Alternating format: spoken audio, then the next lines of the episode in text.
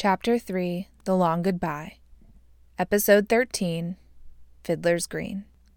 Halfway down the trail to hell, in a shady meadow green, are the souls of all dead troopers camped near a good old time canteen.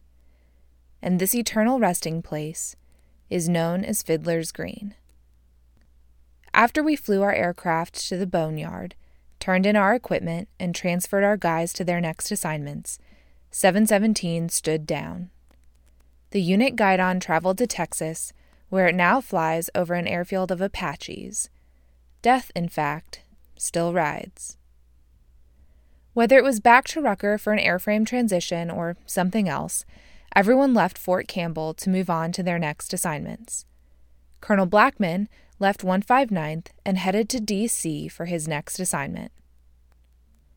Yeah, so I uh, left Brigade Command and I had been tapped to go to the Joint Staff um, to J5, Plans and Policy, which is something I wanted to do. I'd had, uh, I had been uh, Major General Jeff Colt's uh, S3 and he had served in um, the plans and policy division, actually the same office that I was going to. And um, I really was interested in it. We used to run PT in the morning and he'd talk about it. And I've always been a plans guy. Uh, it's always really come easy to me. I, I enjoyed it. So this opportunity came, and I, uh, as the chief of Joint Operational War Plans Division, uh, which essentially focuses on our war plans, geographic combatant commander war plans, and posture, how we posture U.S. forces globally.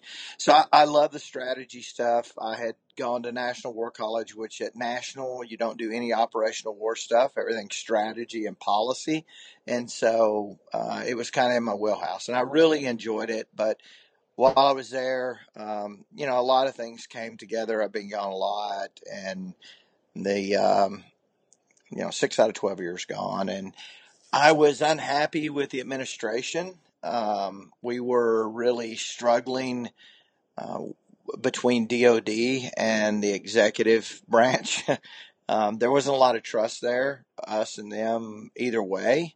And so I, was really torn with DC, and I knew if if I were to be selected for promotion, I, I other than being a deputy commanding general, there weren't a lot of one star jobs I wanted.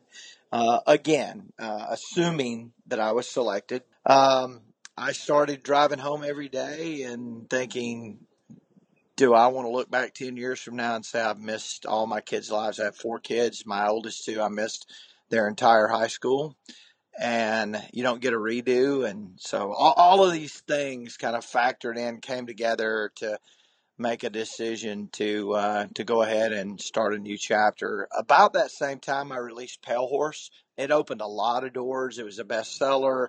Um, I started speaking, and it seemed to really um, garner a lot of interest with people. And I had a lot of people saying, "Hey, why don't you do this professionally?" And I did not want to go into the defense industry. I had no desire to do that. Um, I really wanted a change, and I really wanted to control my own destiny. And so I decided to try that, and it and it kind of took off and worked out, and led to a lot of different things. Not just speaking and writing more books, but uh, now managing partner in a consulting firm, and helping leaders of everything from initially a lot of family businesses, a lot of you know businesses from five to fifty million in revenue, and now doing a lot of you know Fortune 500 companies. He might have retired from the military, but Colonel Blackmon is by no means slowing down. If he isn't traveling for conferences, he's putting miles on his road bike, making survival how to guide videos for YouTube, or writing poetic thoughts for everyone's Facebook feed.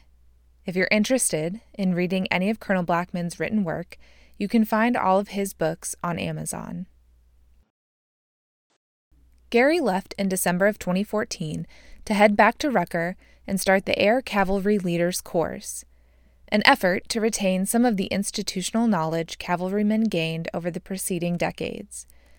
But eventually, he made the decision to retire after 28 years of service.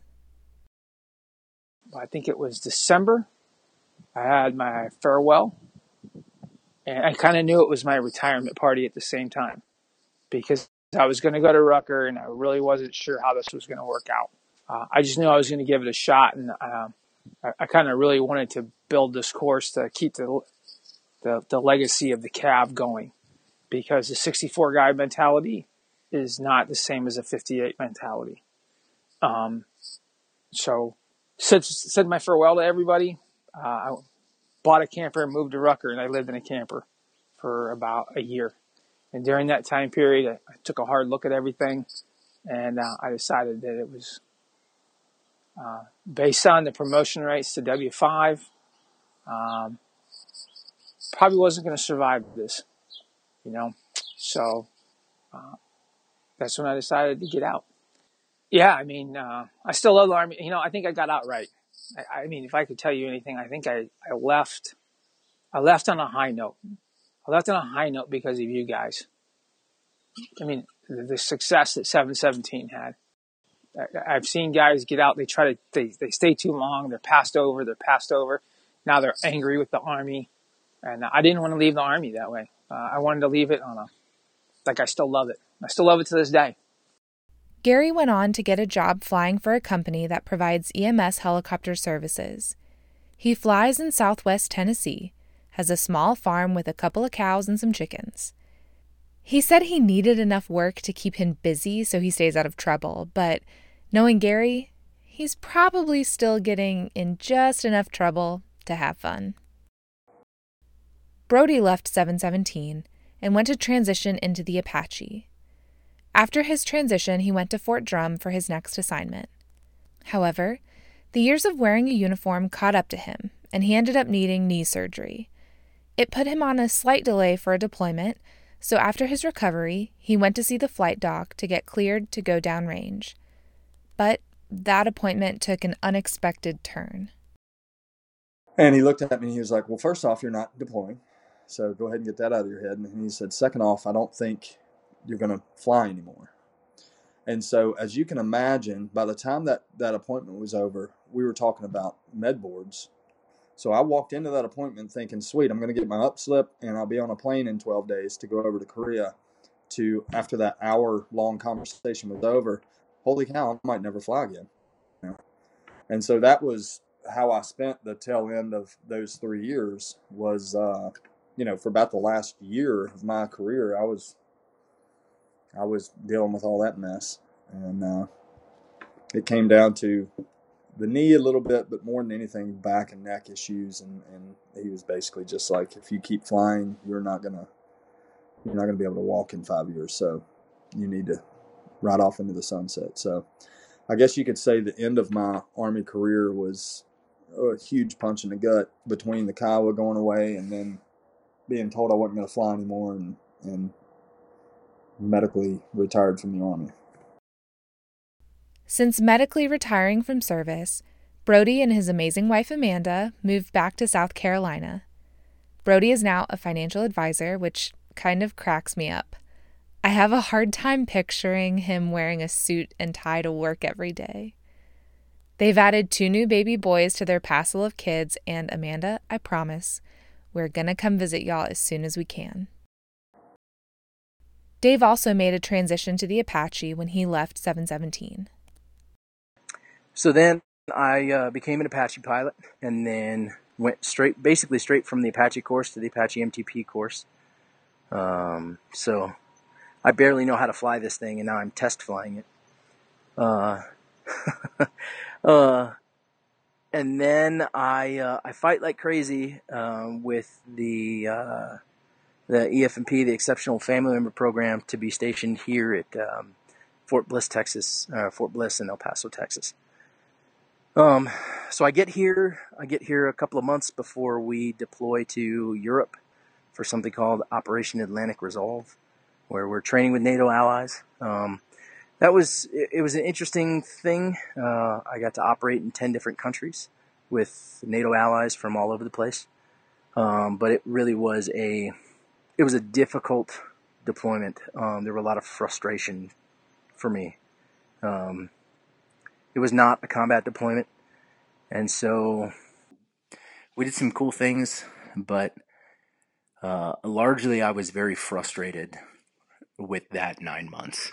Um, I, I felt like where we went and what we did was not what was I don't know sold to us, or or most of what we saw and what we did wasn't necessarily what we told what we were told we were going to do or who we were going to be training with or so forth. It was it was frustrating. Um, I, I, found myself wondering, uh, what am I doing here?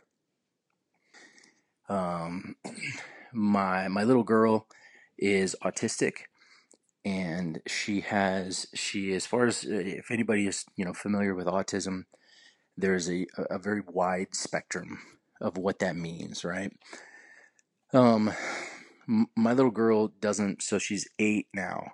Um, she does. She still doesn't talk. Um, there's there's a whole lot of things that she does not do, um, like a like a, a, a typical developing child, right? Or we have a six year old son who is typical developing, and the the difference between the two of them is could not be more vast.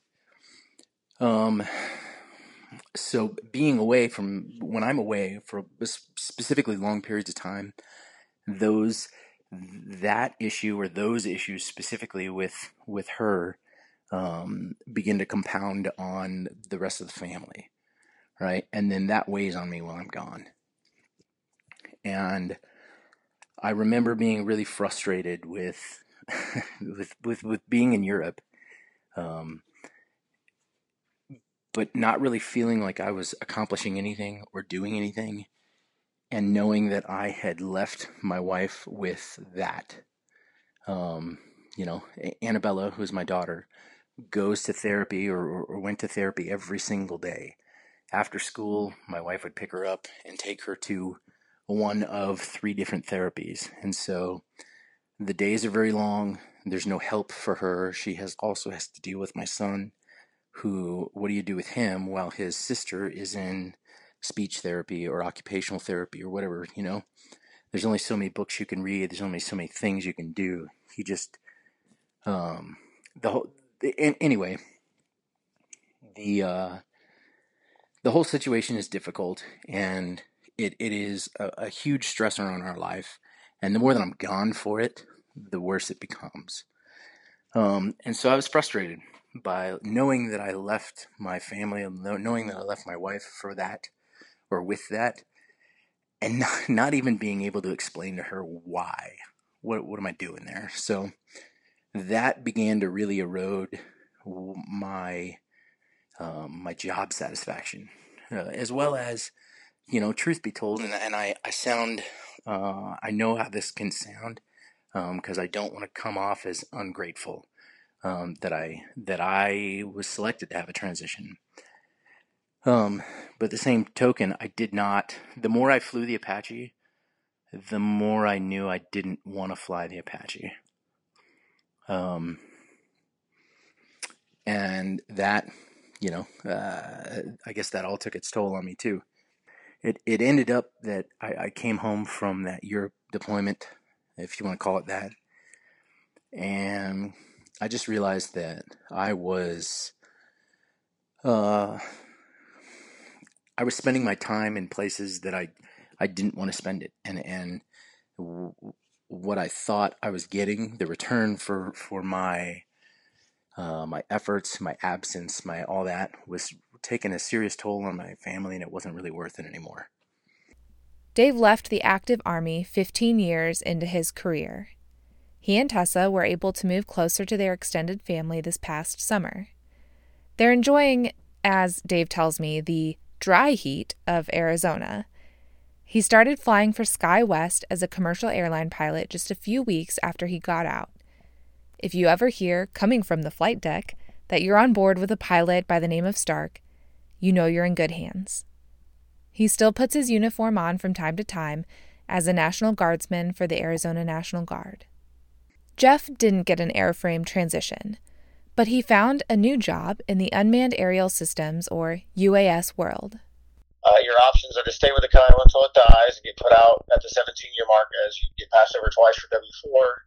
Um, with no retirement, or you can go UAS, put in a, a request for personal action or, or a 4187 to go to the UAS or 150U course.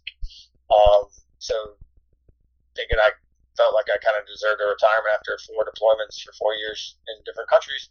Um, I went ahead and put in a 4187 uh, to go UAS.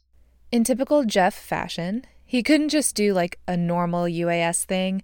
He had to go and prove how big and strong and tough he is. So he decided to assess into the Ranger Regiment to work with their UAS teams. As he pointed out to me, he's a man in his 30s with over a decade in the Army, and he's still successfully assessed into this elite unit, a along guys much, much younger. But in the end, I'm glad Jeff was there. As his family dealt with the difficult transition of divorce, the special operations community offered him the kind of support I'm not sure he would have found elsewhere. Uh, I got to serve with some amazing human beings. Uh, Billy Graham's grandson was my executive officer. He has since left to take over the family business. Franklin Graham's son. Um, uh, several prominent names stick out, but I mean Harvard grads. I had I had a Georgia Tech grad in my shadow platoon as a specialist. I'm like, you have a degree from Georgia Tech. You're a specialist in the Ranger Regiment, flying shadows. That's that's cool. Um, my family, like said, about August of 2018, uh, my my ex-wife asked me to leave. Um, at that point, I went through some, some bad times, uh, but I had a lot of great counselors there at the Ranger Regiment. The RPsych and the Ranger chaplains are the best in the world, and I also had uh, my family and my church to lean on, got me through it. Not not only did I had I reached a pinnacle of, of professionalism in my craft, but I'd also reached a pinnacle of, of um, lack of humility, what you call that, bravado in myself, um, to where I just thought I was better than I really was, I guess, as a human being. And there, there were some things in my life that, that God needed to work out, and part of that was, was my marriage fell, failing or falling apart. Um, from choices I'd made in my past. But, uh, I think there was some growth that needed to happen and some, and, you know, it's hard to be humble in the Ranger Regiment. Uh, let's, let's be honest. You put on that tan and, and put on scrolls on both sleeves and you are, you are conditioned to believe you are a, a badass. But I was fortunately coming from what I had gone through, able to to still recognize that you know I'm just a human like everybody else. And we all have good days and bad days, and we all mess up. And we mess up, we gotta we gotta tell people we messed up and be honest about it, or we won't heal from it. But I think that was my my personal coming out of it was there's uh, like as long as you're breathing you're to be okay. And that's something they try to teach you in like master resiliency training that, that I never got. Uh, but fortunately, I was around some Rangers who had. During his time in the Ranger Regiment and while finalizing his divorce, Jeff met Jennifer. They married as soon as they could and are settled happily in lower Alabama. Jeff will finish out his career in uniform at Fort Rucker. He's there now as a platoon leader, of all things.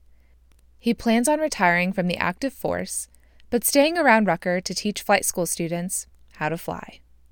I asked all our cowboys to share what being a cavalryman meant, what it means to wear a Stetson and spurs, what it means to have flown the Kiowa. You know, I, I am forever grateful that I got that opportunity.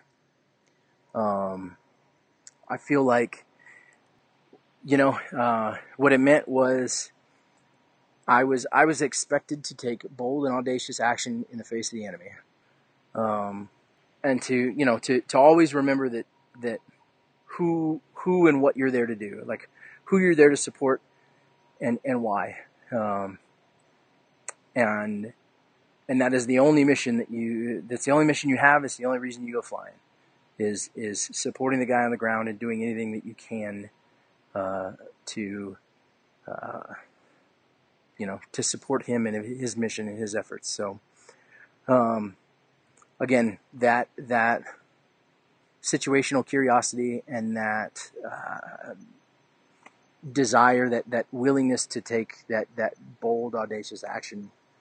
Um, that is what I think of when I think of a cavalryman. I counted myself very lucky uh, to be a uh, to be a scout pilot and to be among uh, those that also were the I think the the mission of a scout pilot really is only understood fully by somebody who's who's lived it and done it and understands the the kind of what it takes and then the um and I again I I count myself very lucky to have done it and to have been there.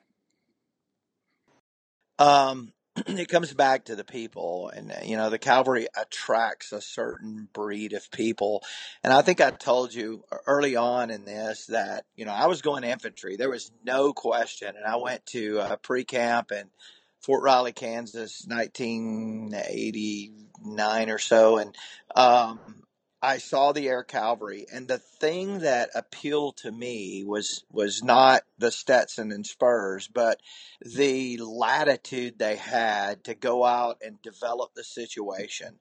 That they were intent based, which is what I preach to businesses today, and what good businesses do well is you know, clear commander's intent, a strategy, a vision, and then empower subordinates to go out and execute. And uh, that really appealed to me. So I came back and I went cavalry, and that was the most rewarding thing at the end of the career in my career. And you know, I I, I used to be known well when I was in pale horse six for just saying I'd say cavalry ain't about horse shit and gunpowder. It's about standards uh, you know, consistently meet our own standards, perform to the standards we've set out in the Cav every day. That's what makes you different from any other organization out there. And I truly believe that. And that's what was very rewarding to me was to be able to pull the, you know, the guys that you've had on this show, you know, that, and, and just paint them a picture, tell them a story of what I want to happen, what, you know, the ideal outcomes would be and then let them go execute. Just empower them and trust them, and then they come back and just amaze you with incredible work. That that was as fulfilling as anything I've ever done as a leader in the army. Out front, unafraid, underpowered, overweight. That's what you are. Yeah. So a cavalryman is audacious. You know, at best. You know, I'm just such a blessed person that I got to do it. Um, I think in the end, the Army is going to have to go figure out. I mean, literally, they're going to have to find another scout helicopter. The silver lining of this, I was to talk about it, and I, I have made the, the, the best friends I've ever had or will ever have. I still talk to guys, and they're not all 58 guys through the years in the Army. Uh, it's just protecting the ground force. That's it. Like I spent my my young years being the ground force, and all you know, ranger school or whatever it was in my young years. I know that as an aviator, like we sing that fucking song above the best. Like I'm not here for me. I'm here for that guy on the ground right there. So I need to know where he is. I need to know where the bad guys are. I need to either put munitions on the bad guys or I need to use my radio to call munitions on the bad guy. Or if I'm an HH guy, I need to get into his position to get his wounded out. Or if I'm a 47 guy, I need to, I don't know, sling a, a triple seven in there to so I can drop 155 on the bad guys down range. Like at the end of the day, as an Army aviator, your only concern should be for what the ground guy needs. Finding the bad guys before the bad guys find you. Like having those Yossarian Solanos that are in your formation that give you the knowledge to go out and and figure out where you know what what is the most likely course of action and what what is the most dangerous course of action and if I can stop the enemy before he does either one of those, then I've succeeded. And then because you do have guns like getting getting to that troops in contact and saving somebody from taking a bullet to the chest. I consider it, you know, such an honor uh, to be able to say that I was part of the Kiowa community. You know, when when I was in Second Ranger Battalion, there's such a brotherhood there, and you know, Second Ranger Battalion and 717 Cav uh, are obviously different things, but I never thought that I would find that brotherhood again once I left Ranger Regiment. Um, and finding that again in 717, uh, and it truly was, you know, a brotherhood, sisterhood mixed in, you know, however you want to say it. But uh, it, it meant a lot to have that again. Um, and until I left 717, and you know they they one five one five ninth went away, and then we all moved out in different directions, and everybody landed wherever they landed. I didn't realize uh, how amazing that unit was, and how close we were, and how we were literally like brothers and sisters to one another uh, in that unit. It was definitely a special unit, and there's a lot of reasons for it. One, obviously, because of the background of a lot of the people that were in that unit. A large percentage across the board, regardless regardless of, of what unit you're talking to, a large part of the Kiowa community were once ground guys. And I think having that experience prior to made it different, the Cav, um, because that mission that we had supporting the ground guys, you'd been down there. And so it just made you work harder and, and you had those shared experiences with the guys down there and uh, and also, you know, a large part of the people that were in the air with you. It'll, it'll always be one of my absolute highlights of my life that I was in 717 Cav and, and flew the Kiowa. It just meant everything to be able to, to do that. At the end of my conversation with Gary, after I asked him what it meant to have been part of 717, he asked me the same question what it meant to me to have been part of the Cav. I could only come up with this. It took me a long time to get over the 717 I walked away from, the dream of a career I had lost. But the 717 I walked into has forever changed me for the better. I owe so much of who I am today to the men and women of 717 Cav. The gals I went and got pedicures with on the weekends, both of us uniquely able to have preferences on nail polish colors while also complaining of 12 mile ruck marches and gunnery ranges. The guys who were unfazed by a woman nearly a decade their junior and inferior in experience leading them. The warrant officers and maintainers who were patient with me while I learned the ropes, let me make some honest mistakes, but kept me from making any of the big ones. I owe so much of who I am to each and every one of these experiences I had with these cavalry men and women. Being part of the Cav, to me, meant so many things, but above all, it meant an opportunity to learn from the best about what it meant to really fly. I'm so honored I had the time I did with the people I did. I know that there are quite a few Air Cav guys and gals out there listening, so I asked our cowboys if they had anything special they wanted to say to y'all. I mean, I'm not in contact with everybody that I served with, but man, I hope they're all doing great out there in the whatever they're doing in the world. Um, and if any of them ever need anything, uh, I'm down here at Bravo Company running flight school, so they can feel free to reach out. Uh, I'm on Facebook, and most of them probably still have my phone number. Um, and if they just ever need to come fish on my pond, you know, it's, it's right here, 30 minutes from from Fort Rucker. Come hunt deer, walk around the farm, and just chill out and stare at the trees. That's what I like to do. But um, and I mean that goes for the entire Kiowa community. You don't have to be a 717 member if you're a former scout and you need some some relaxing time or a place to camp. I've had guys just come out and pitch a tent on the farm. Um, they're always welcome. Uh, so something that I I didn't really take the time while I was there, or didn't really um, have the opportunity when I left 717, because truthfully, a lot of my mentors were already gone. Um, they had either left before me or they had retired or they whatever. Um, I just I would say thank you to them. You know, like uh, like Gary, you've you've had Gary on your podcast and you've talked to him several times. Gary is the the guy who progressed me. Um, I remember very well him being just so so busy um, with just nothing but progressions and him hammering through them. And then, you know, uh, us being at it's like 2010 and we're at Fort Bliss, Texas, and I barely know how to fly a helicopter. I don't think I've flown in like six months or something like that. And we're up there flying in the 7,000, you know, seven or 8,000 foot mountains. And we're landing on these ridge lines and I'm white knuckling the cyclic because I have no idea what I'm doing at this point. And he's over there humming the Marine Corps hymn, and and uh, you know just being just being Gary as he's as he's trying to teach me.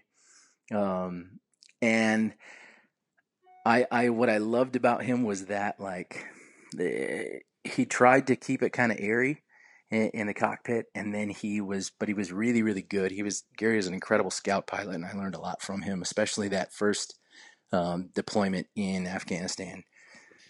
Um, you know, I got to fly with some other uh, some other dudes that I learned a lot from as well. You know, Paul McNeil and, and uh, Steve Brousseau, um, Chris Bassett and Chris Klusacek. Uh, I, I learned a lot from those guys, and I appreciated them. Um, and I guess something I never got to say or I didn't say was was thank you for the mentorship and, and the you know what you gave me then, and it, it served me well for a lot of years, and it continues to do so.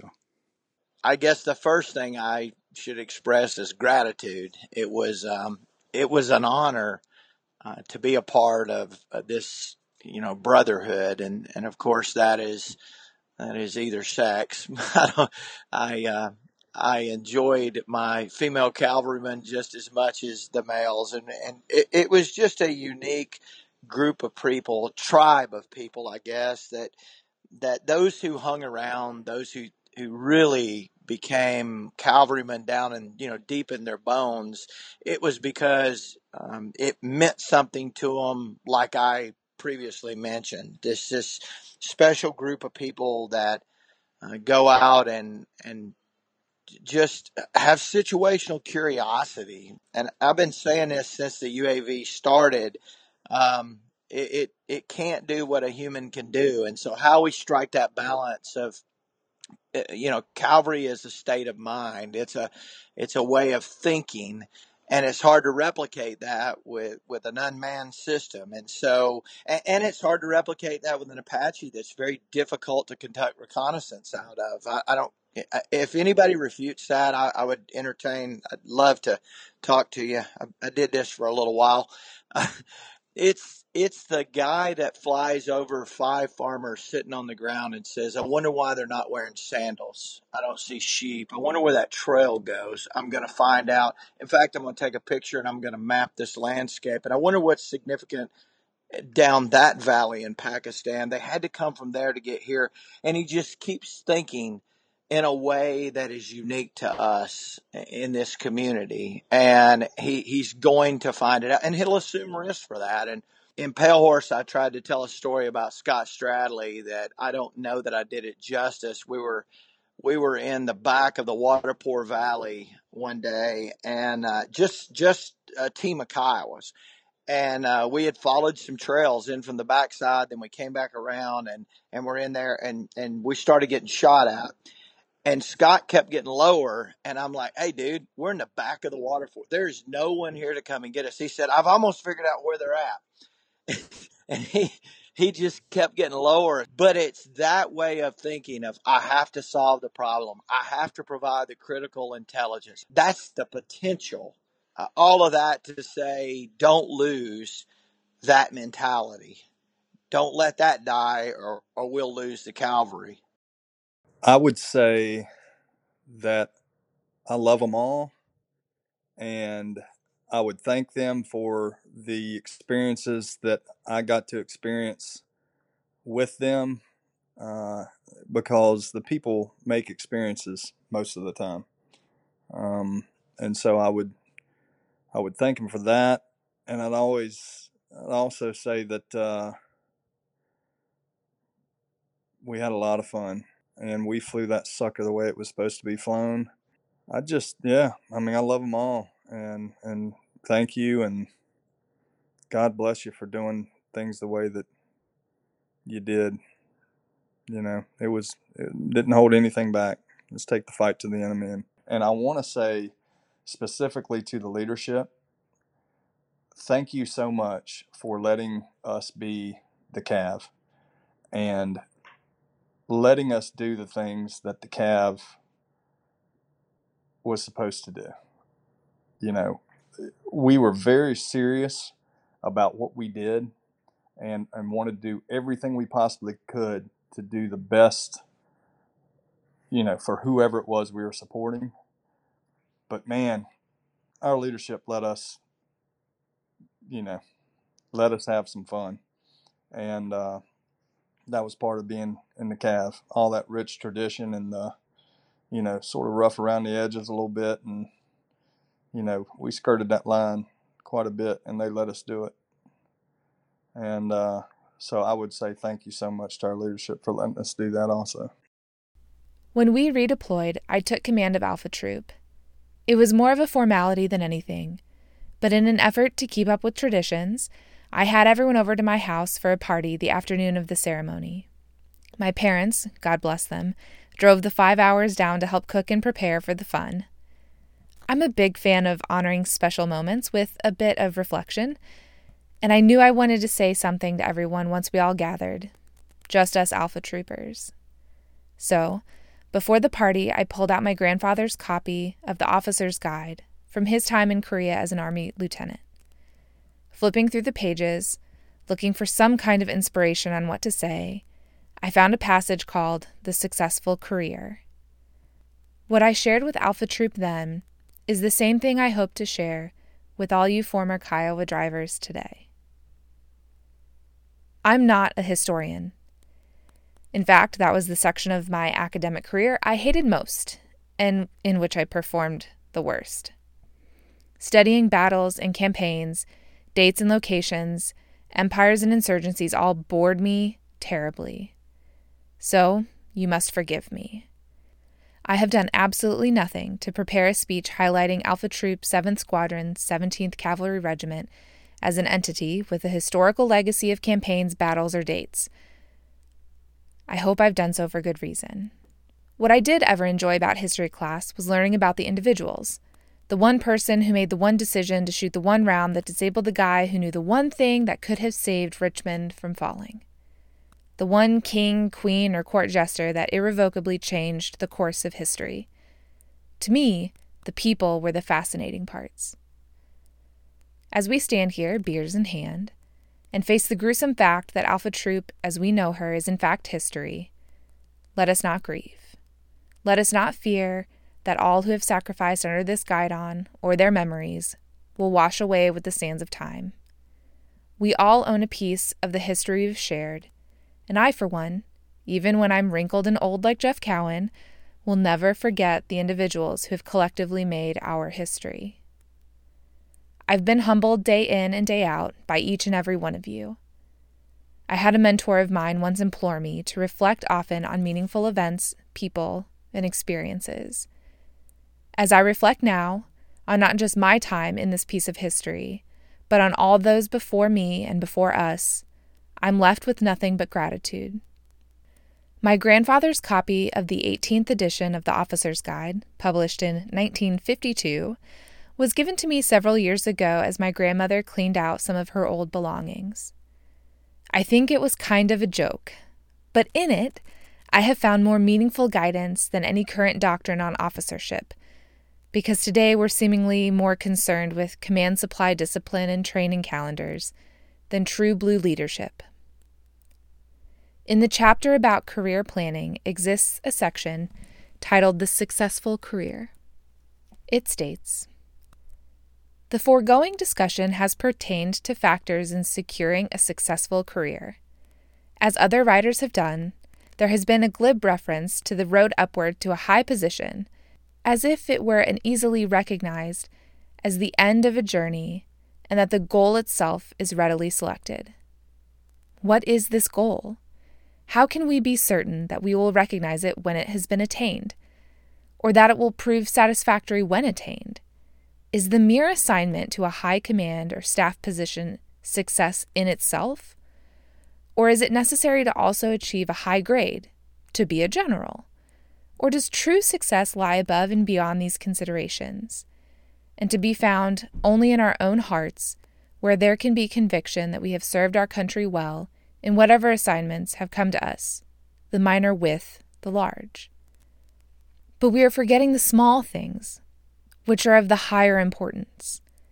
No officer can consider himself a success unless he has been a good soldier citizen, unless, if he heads a family, he has been a good husband and father, a good friend to his friends with a wide span of acquaintances who respect him and wish him well, unless he has taken all things in his stride and completed them creditably, unless he has dared to attempt the impossible, or on occasion, take a course different from that of his fellows.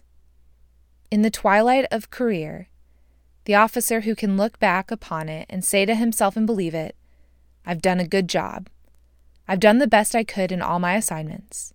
Some of them were more flashy than others, and a few have contributed in a material manner to the future progress of the Army. My friends are legion, and I have attained the good will of my associates, both juniors and seniors and civilians. My family has enjoyed a good life, and they think well of me. When such an officer reaches the time of retirement, whatever his grade or decorations on his chest, he may leave the active list with contentment and satisfaction in his heart. He has been a success. He has planned his career well.